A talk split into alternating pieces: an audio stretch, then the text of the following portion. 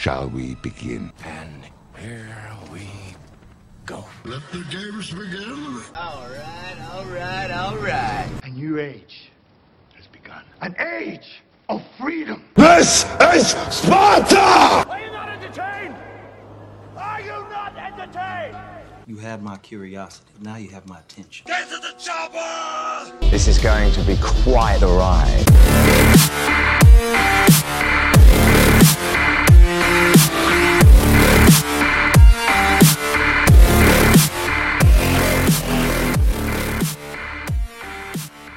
And hello, everybody. Welcome to the Movie Pit Podcast. I am your host, Christian. This week's podcast is going to be a little bit different. I'm actually recording this at my job. Don't worry, I'm a substitute teacher, so I have a lot of free time.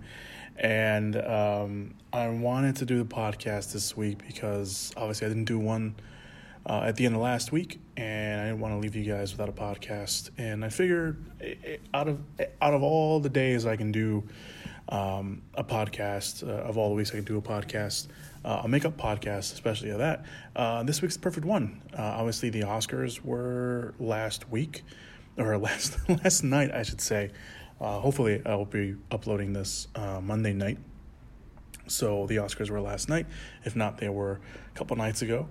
But I figured I'd do an Oscar rundown, give my thoughts on the Oscars, and also do a review of Birds of Prey, which is in the news for a multitude of reasons. One of them, of course, being that it underperformed at the box office this weekend, so there is that.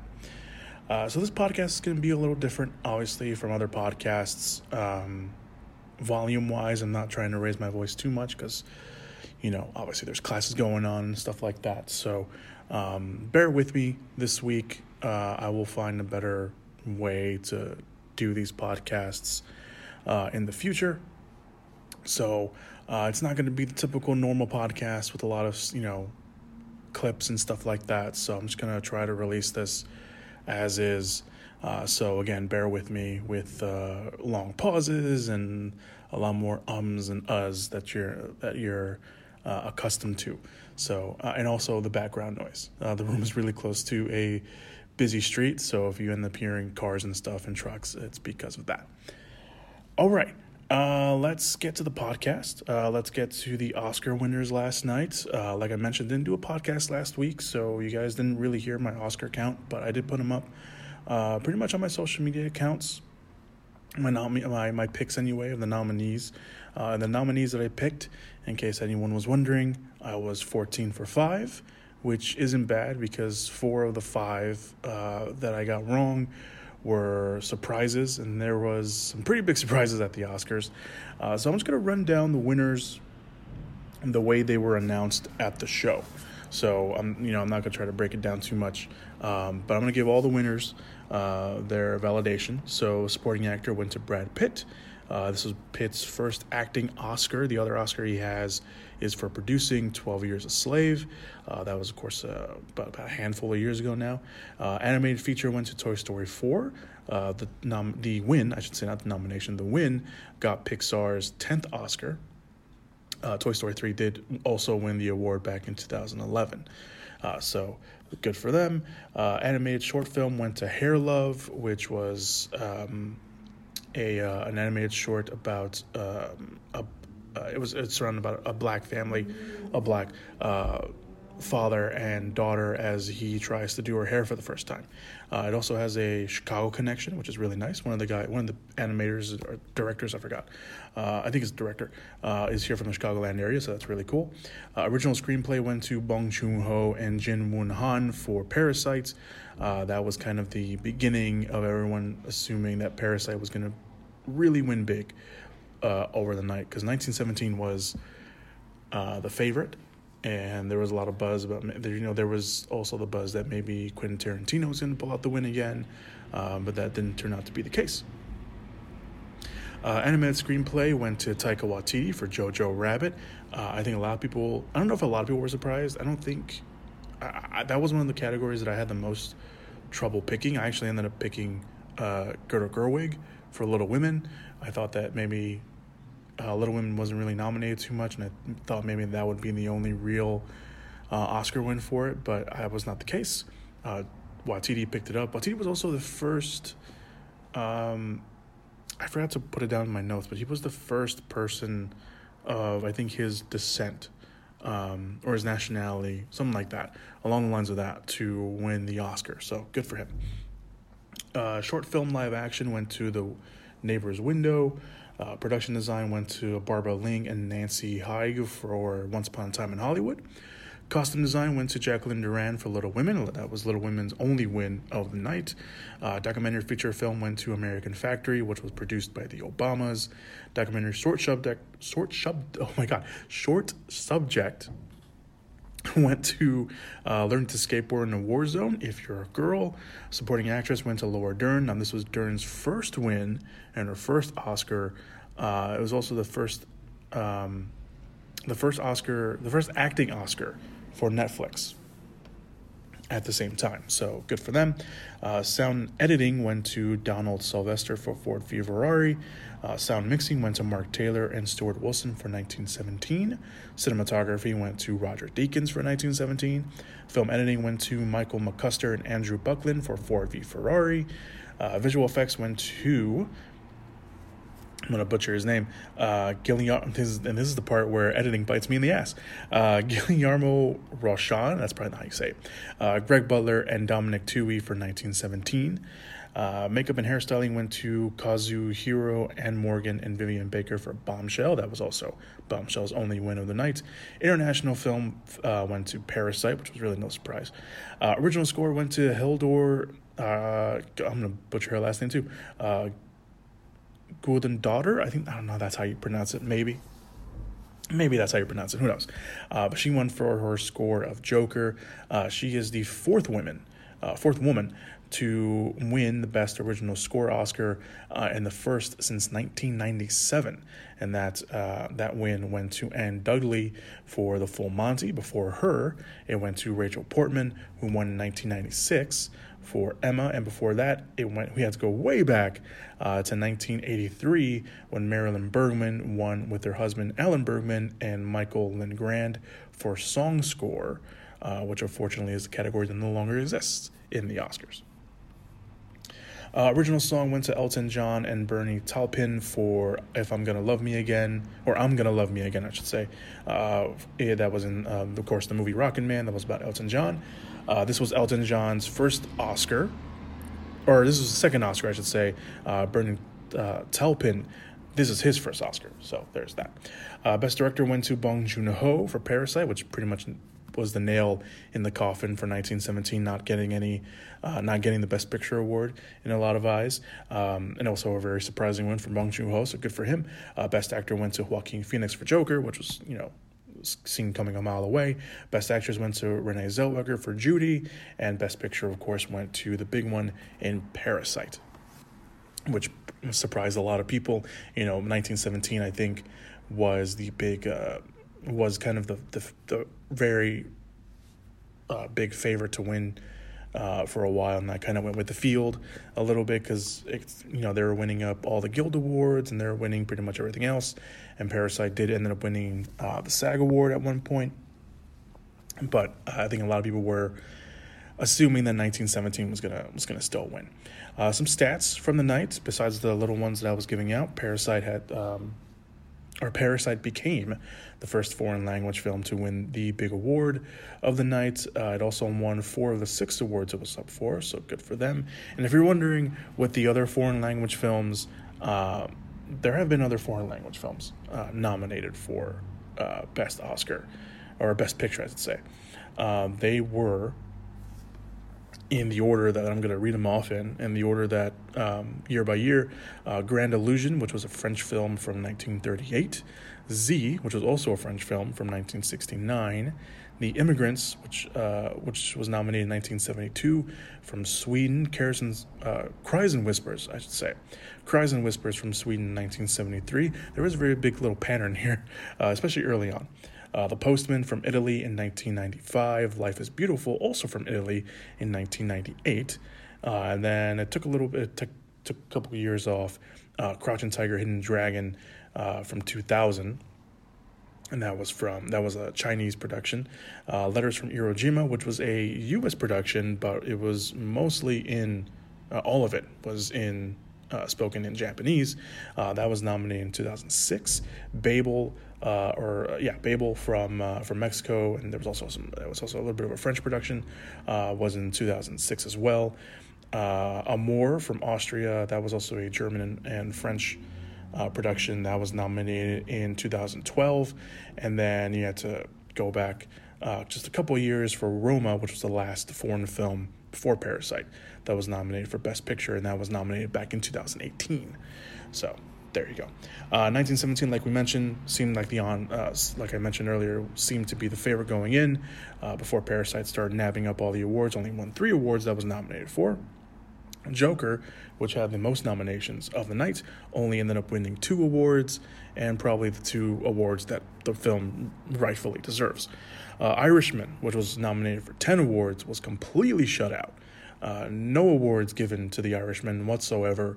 Not saying that it's, a negative on The Irishman. It can go on and say that it was nominated for the Oscars, which is great. Jojo Rabbit, Marriage Story, and Little Women, like I mentioned earlier, all walked away with one award. Each of them were nominated for 6 nominations, and they only walked away with 1, so good for them. And very early favorites of the Oscars, Once Upon a Time in Hollywood, walked out with only 2 awards, which again was Pitt and was production design. I think it was production design. I could just easily scroll this again. Where editing very helps. Yes, production design. All right, so let's move on to some other thoughts of the night. Janelle Monáe's opening number was pretty cool. I thought it was interesting. They kind of went with that.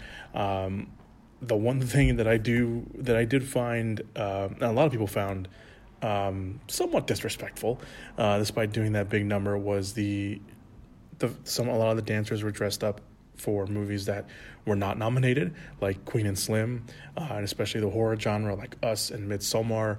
A lot of people in the horror community were up in arms about that. You always say you want to include, all the movies that you can, and then horror kind of gets thrown to the wayside a little bit. Not a little bit, a lot, really.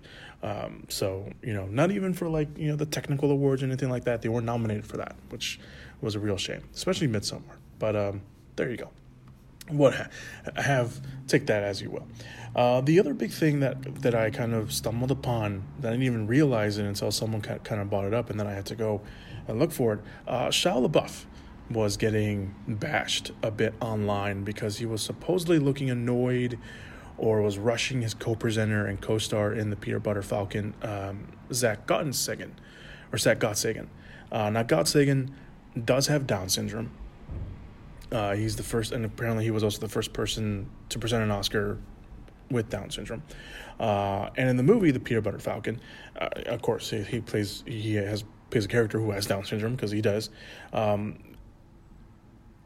There was a good chance, and I said this, and I mentioned this on my social media, there was a good chance that the Oscars was probably the first time that Gottsagen was in front of, and if I'm mispronouncing his name, I'm sorry, but there was a good chance that was his first time in front of that many people, and of that many big names. And I think you can kind of clearly tell that he was a little nervous. He didn't really know kind of what to do. He was, for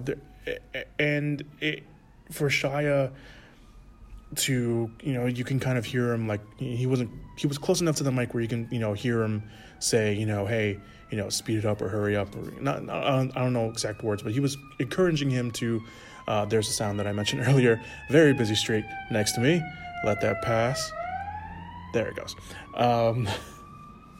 So you can kind of tell that Shia was kind of encouraging to, get everything moving along, but you can also clearly tell that he was just trying to help him out. And I think, Shia kind of knew that probably Zach was nervous, this isn't something that he's used to. Peanut Butter Falcon is his first movie. It's his first exposure to kind of the bigger world of filmmaking and stuff like that. So I think Shia was just trying to do the right thing and making him, you know, try to do his best and encouraging him. I don't think he was annoyed. I think maybe he was trying to rush him a little bit, but I think only because Shia was trying to keep the show going. He wasn't doing it because he was annoyed or because he didn't like being next to Zach. If you even did a little bit of research, you would know that Shia and Zach became very close, filming The Peanut Butter Falcon, and even afterwards, they were very close friends. And I don't think Shia, you know, was trying to be, you know, a dick or anything, or he was trying to be, you know, mean or anything, or trying to rush him, or was annoyed by him. I think he knew that Zach was nervous and he was trying to encourage his friend to keep it going. So I don't, you know, Shia has done a lot of things, questionable things in the past, but I don't think this was one of them. I think that he was honestly just trying to be a good friend to Zach, who, again, looked very clearly nervous and probably didn't know really what to do. And he kind of just froze up, and Shia was, and it's a good thing that Shia was there just to, you know, kind of boost him along. So there was that. Probably the biggest, I'm not going to say if, you know, I'm not going to even say probably. It was the biggest what the hell moment of the Oscars was Eminem. He performed Lose Yourself, of course, from the movie 8 Mile, and just the genuine reaction, the general reaction online and from the people sitting there were all shocked and surprised and didn't know what to say or do, and it was just very, very funny. You know, they had like Idina Menzel, and Billie Eilish was there because we'll talk about Billie Eilish in a minute, but there was just a bunch of, you know, a bunch of reactions like, okay, and then there was just people just awkwardly nodding their head, probably just trying to go along with it. So this is something that I had forgot about, and it was still a little weird for it to happen now. Lose Yourself was nominated and did win an Oscar for Best Original Song back in 2003. And Eminem didn't make it to the show. He didn't sing at the show because obviously they always sing the song. So he didn't make it to the show. They didn't sing it. And 18 years later, apparently someone at the Academy was like, hey, do you want to, you know, sing Lose Yourself at the Oscars? And he said yes. So kudos to him for, you know, finally making it to the Oscars and performing the song. It just kind of came out of left field. We didn't really know what was going on. I think if they had announced that Eminem was going to appear and that he was going to sing Lose Yourself, I think the crowd probably would have been a little more into it. But it just, the fact that it just kind of came out of the blue, especially after a montage of different songs that have, you know, appeared in different movies and have been nominated and stuff like that, for that to kind of just happen, you know, for them to just kind of drop that on us was a little weird, but there was that, and delays and all. There was so many bleeps in that thing, or not even bleeps, it was just silence. Finally, the last one, it's always the one that gets a little bit of uproar afterwards, is the In Memoriam segment. Of course, like I mentioned, Billie Eilish, she sung the Beatles song Yesterday for the In Memoriam tribute, and just like every year, there were some obvious omissions from the In Memoriam. Three of the big ones that a lot of people brought up were names like Luke Perry, which was weird because he was in Once Upon a Time in Hollywood, which was nominated throughout the night. Horror icon Sid Haig was also missing from the In Memoriam, and I know the horror, you know, genre doesn't get a lot of love from the Oscars, but they still mention, you know, the Oscar, they still mention it every now and then, they show it in videos every now and then too. So it was a big it was really weird that they especially him being such an icon of the horror genre, for them to leave him out is pretty big. And Disney actor Cameron Boyce, who passed away last summer, was also omitted from the In Memoriam segment. Someone recently, I mean Friday before the show started, Orson Bean also passed away. He was an actor, he was a writer, he was an onstage actor as well for plays and stuff like that. So I think his death just kind of was so sudden that they kind of left him out on the memoriam because they know, because I guess everything was done already. So there was that. So yeah, those are my thoughts about the Oscars. Overall, it's fine. There was no host again this year. although Chris Rock and Steve Martin came out and kind of did a shtick, which was very funny. I think, you know, the thing about the no-host Oscars, it's fine. I think they're still trying to find their groove to it because they had people presenting presenters. They made a joke about that. You know, I forgot who it was. There were people who were presenting presenters who were going to present the nominees who were then going to present the winner. So, you know, there was that. And, of course, you know, the whole Oscar so white thing, you know, the minorities and stuff like that. Of course, Parasite winning kind of, you know, made up for that and made up for, you know, them not having a lot more people of color nominated, stuff like that. So there you go. Overall, you know, the Oscars, it's always a long show. I know people like to complain about the Oscars being so long and why is it so long and yada, yada, yada. But it's an award show. It's an award show with like 20 plus categories, with people that go over their time, with people that, you know, there are people that, you know, they're not going to play off. And for the most part, they didn't really play anybody off this year. The songs started and they didn't really cut them out. I know at the end of the night when Parasite won, one of the cool moments was when the lights went down, a lot of the people, a lot of the actors, obviously, and directors, you know, were saying up, up, and they were talking about the lights because the lights had gone down. And I don't know, I think it was one of the producers from Parasite. You know, she was starting to give her speech, and that's what happened. So that was a really cool moment that everyone was behind Parasite and, you know, behind the producers and telling them, you know, up, up, you know, telling people not to end the show on that note. So that was really cool. So kudos to them for doing that, for standing up for their fellow peers. So yeah, Oscars overall, it was a decent show. It was long. Yes, it was long. It's always long. I don't know why everyone complains that it's always long every year. It's long. 20 plus categories. It's going to be a long show. So yeah, overall, again, I was 14-5. I was happy with the five losses. The one loss, I was like, I was kind of wishy-washy on it anyway, but, so happy for Parasite to walk away with big wins, and so happy for Bong Joon-ho, as well. So, all right. Those were the Oscars, the Oscar winners and stuff like that. Let's move on to the second part of this podcast, which is my Birds of Prey review. Directed by Kathy Yang, written by Christina Hodson. The synopsis for the movie officially reads like this. After splitting up with the Joker, Harley Quinn's joins superheroes Black Canary, Huntress, and Renee Montoya to save a girl from an evil crime lord. So I'm going to do a little differently here. I don't want to spoil too much about the movie.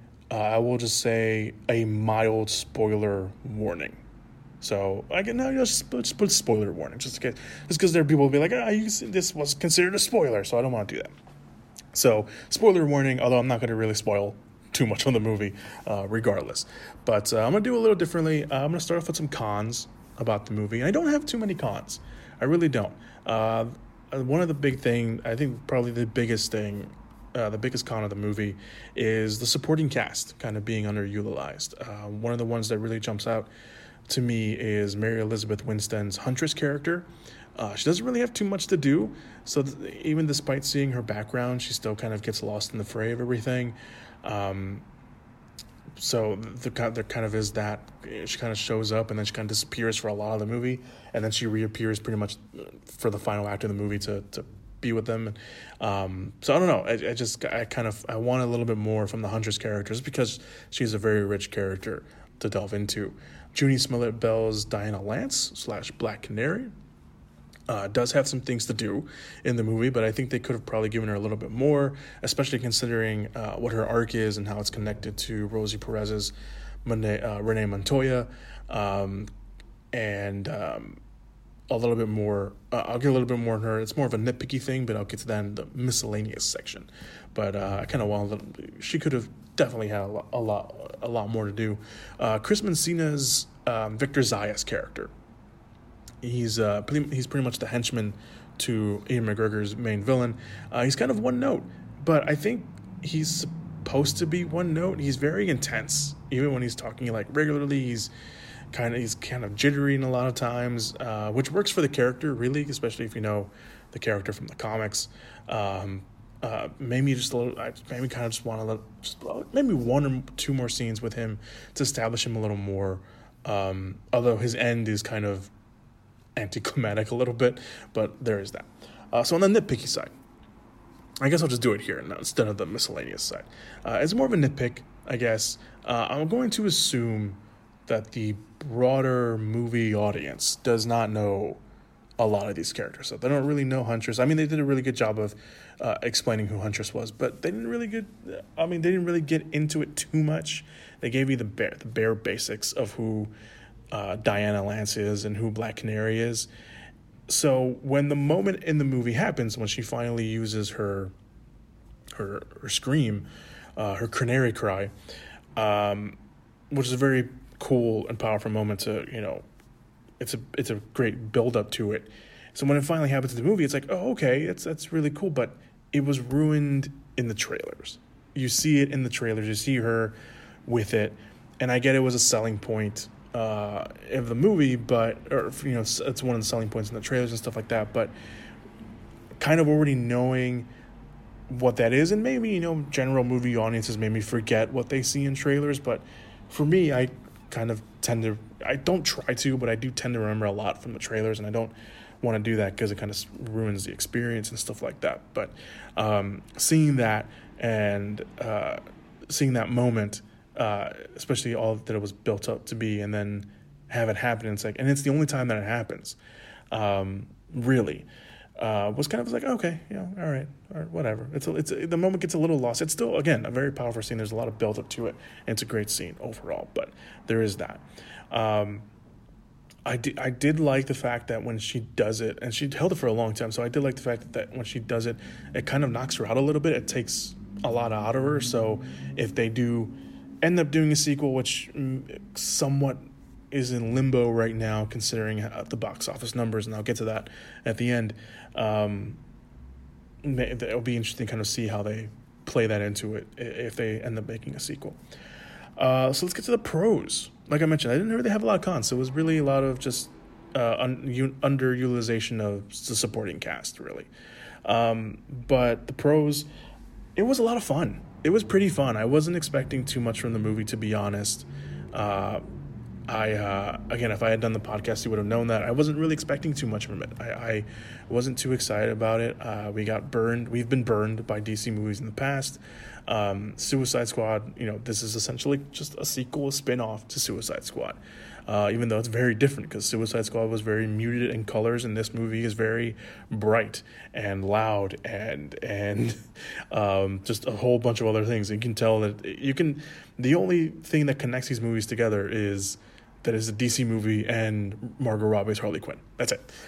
You can totally tell it's from a different thing. And there's little homages to Suicide Squad, like the wanted poster of Captain Boomerang, and then at the very end, when Renee Montoya has to switch shirts, she pulls out the Daddy's Little Monster shirt that Harley wore in Suicide Squad. But I enjoyed myself with the movie. It was a lot of. I enjoyed myself watching it. It was pretty fun. The cast is pretty solid, even though a lot of them are underutilized. It doesn't really have a pacing problem, which I thought it would, and this movie could have easily had it. But when the movie does slow down, and there are couple moments when the movie slows down, it does feel like it deserves it, and it's mostly kind of for character beats. It's not a wasted slowed down scene. It's a slowed down scene with a character beat that makes sense. And I'm mostly talking about the Harley scene when she takes Cassandra back to her apartment. Margot Robbie, I've mentioned her a couple times already. She looks like she's having a lot of fun playing Harley this time around. It looks like she's a lot more loose. Looks like she has a bigger, firm grasp on who Harley is and the Harley that she wants to represent on the big screen. I think she did a great job. She plays her on multiple levels, being the badass character, being a sympathetic character, being this broken character. So I think she did a great job. Ian McGregor looked like he was having the time of his life playing Roman. Sionis, aka Black Mask, in the movie. There was a lot of talk about his character even before the movie came out, and especially now, if the character is gay. because he's very flamboyant in the movie. And I think at times it does play like he's gay, especially with Chris Messina's Victor Zaya's character. So take that for what you will. He's very flamboyant. We'll call him flamboyant, put it that way. But I think he probably was. He is not the Black Mask that you know in the comics. Just put it that way. He's very different. So if you start picking up comics and you want to start reading anything with Black Mask in it, very, very different character. Very, very different character. The action is honestly what is honestly not what I expected. It was a lot more action-packed than I thought it was. The action scene that really stands out to me is the final fight scene in the amusement park. Was it the booby trap? Yeah, I think it was the booby trap, which is kind of like that one-take 360 hot potato scene, as I called it, with Harley, Huntress, Canary, and Renee taking turns grabbing Cassandra and protecting her in the funhouse. I really like that scene, and I don't know if that was originally going to be always in the movie or if that was a scene that was done during reshoots. It was reported before the movie came out that Chad Stahelski, who was, of course, the director of the John Wick movies and stuff like that, that he was brought in to pump up, or him and his stunt team, which were already working on the movie anyway, were brought in to up the action of the movie. So they were brought in to kind of up the action. So I don't know if maybe that was something that was already in the movie itself and they went back and reshot some of it, or if that was something that him and his team came up with Katherine Yan, I hope I'm pronouncing her name right, to buff up the action. But it was really good. That's the one that sticks out to me the most. The police station scene was pretty cool, seeing Harley with the gun, the glitter. I don't want to say it's a glitter gun because there was also shooting smoke grenades, but that was a pretty cool scene too. And having her do a bunch of trick shots with a bat, or just moving around and beating the crap out of people with a bat, was also really cool. So there was that. The action was really great. So the miscellaneous part of me for the movie, depending on how you feel about it, overall, Birds of Prey is a feminist movie. It is a feminist movie. Maybe that's one of the reasons why the movie's not doing so well at the box office, because there's a lot of dude bros who don't want to watch a movie about a strong female character, or female characters, I should say, not just one. Take that for what you will. It is a movie about Harley taking her life back any way she can. She makes mistakes. She's finding comfort in the little things, like a sandwich, which I think we can all somewhat connect to on in some days, and trying to be a better person through Cassandra Cain, which is played by Ella J. Bosco. And here's the miscellaneous part for me, Cassandra Cain. Admittedly, I have not read a lot of stuff or stories with Cassandra Cain's character in it, but she isn't like she is in the comics. Cassandra Cain in the comics is a mute, not by choice, but mute assassin in the comics. She's not mute. She just doesn't know how to speak. She was never taught how to. She was raised as an assassin. In the comics. And in the movie, she plays a smart mouth pickpocket who ends up becoming the thing that brings Harley, Huntress, Diana, and Renee together, because she took a diamond that Roman got a hold of. And Bosco, she plays the movie fine. She does a good job with the Cassandra Cain that they made for the movie. But she almost feels like the diamond, like a MacGuffin almost a lot of the time. She has these little minor scenes, mostly with Harley, because that's who she's sharing a lot of her screen time with. She kind of has these human scenes, but every now and then she's kind of like, oh, we got to get the kid. Like, we got to get the kid. We got to get the kid. Like, who has the kid? She's almost like the MacGuffin. She's almost like a diamond. She's like the diamond as well. So they're too connected on that. But I think what Bosco was able to do with the Cassandra Cain that was given to her was good. It was good. Another miscellaneous thing for me, I don't know how I feel about it, because it just kind of came out of the blue, was the Harley dance fantasy, which is Diamonds. The Diamonds is a girl's best friend dance fantasy. It kind of just happens. She's I don't know. She's just kind of. kind of just out of it, and she just goes into this dance number with Roman and some of his guys, and this was after she gets kidnapped by Roman's people and brought back, and Roman's about to kill her, and then Roman and Harley's like, you know, I can help you find the diamond, and Roman's like, okay, yeah, sure, but once you do, you know, there's a good chance that I may or may not kill you, and that's when the dance sequence happens after he kind of hits her and she kind of goes out of it a little bit. So I don't know how I feel about it. It was I don't know how to put it. It was fun to look at, I guess. It was fun to watch. And they were clearly having fun, and it was different. But I don't know how I felt about it connected to the movie overall. But, you know, just there is that. But all right. Overall from the movie, I really enjoyed it. Like I said, I didn't think I was going to like it. I didn't think I'd be into it just because we've been burned by DC movies before, and Suicide Squad wasn't all that great, but Robbie really has a hold of Harley Quinn, and while the movie has its minor problems, like, again, character underutilization, I thought it was a lot of fun. It's action-packed, it surprised me, it's funny, it's a fun time, and I think if you're on the fence about it, I think you should give it a shot.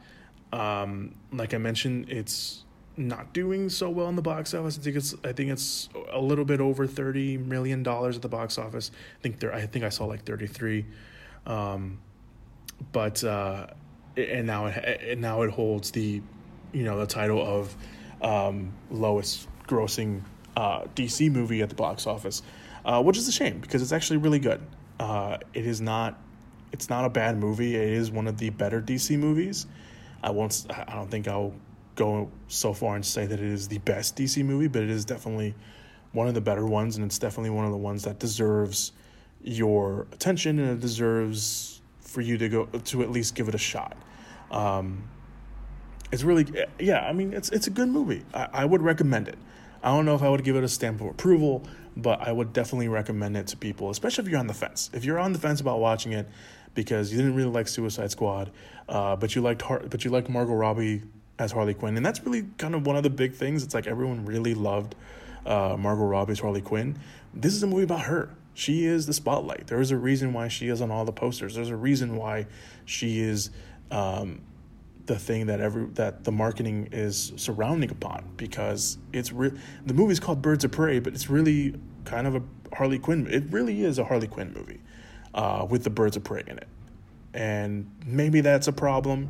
You know, maybe that's why people are kind of unsupportive of it.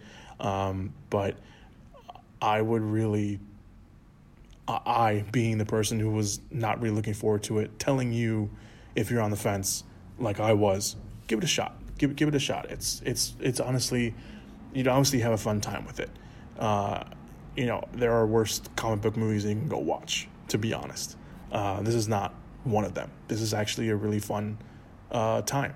So, and it's a breeze. It's very breezy. I didn't even notice the movie. I didn't put how long the movie was, but like I mentioned, there's no real pacing problem. So give it a shot, guys. Really, especially if you're on the fence, give it a shot. It's really good.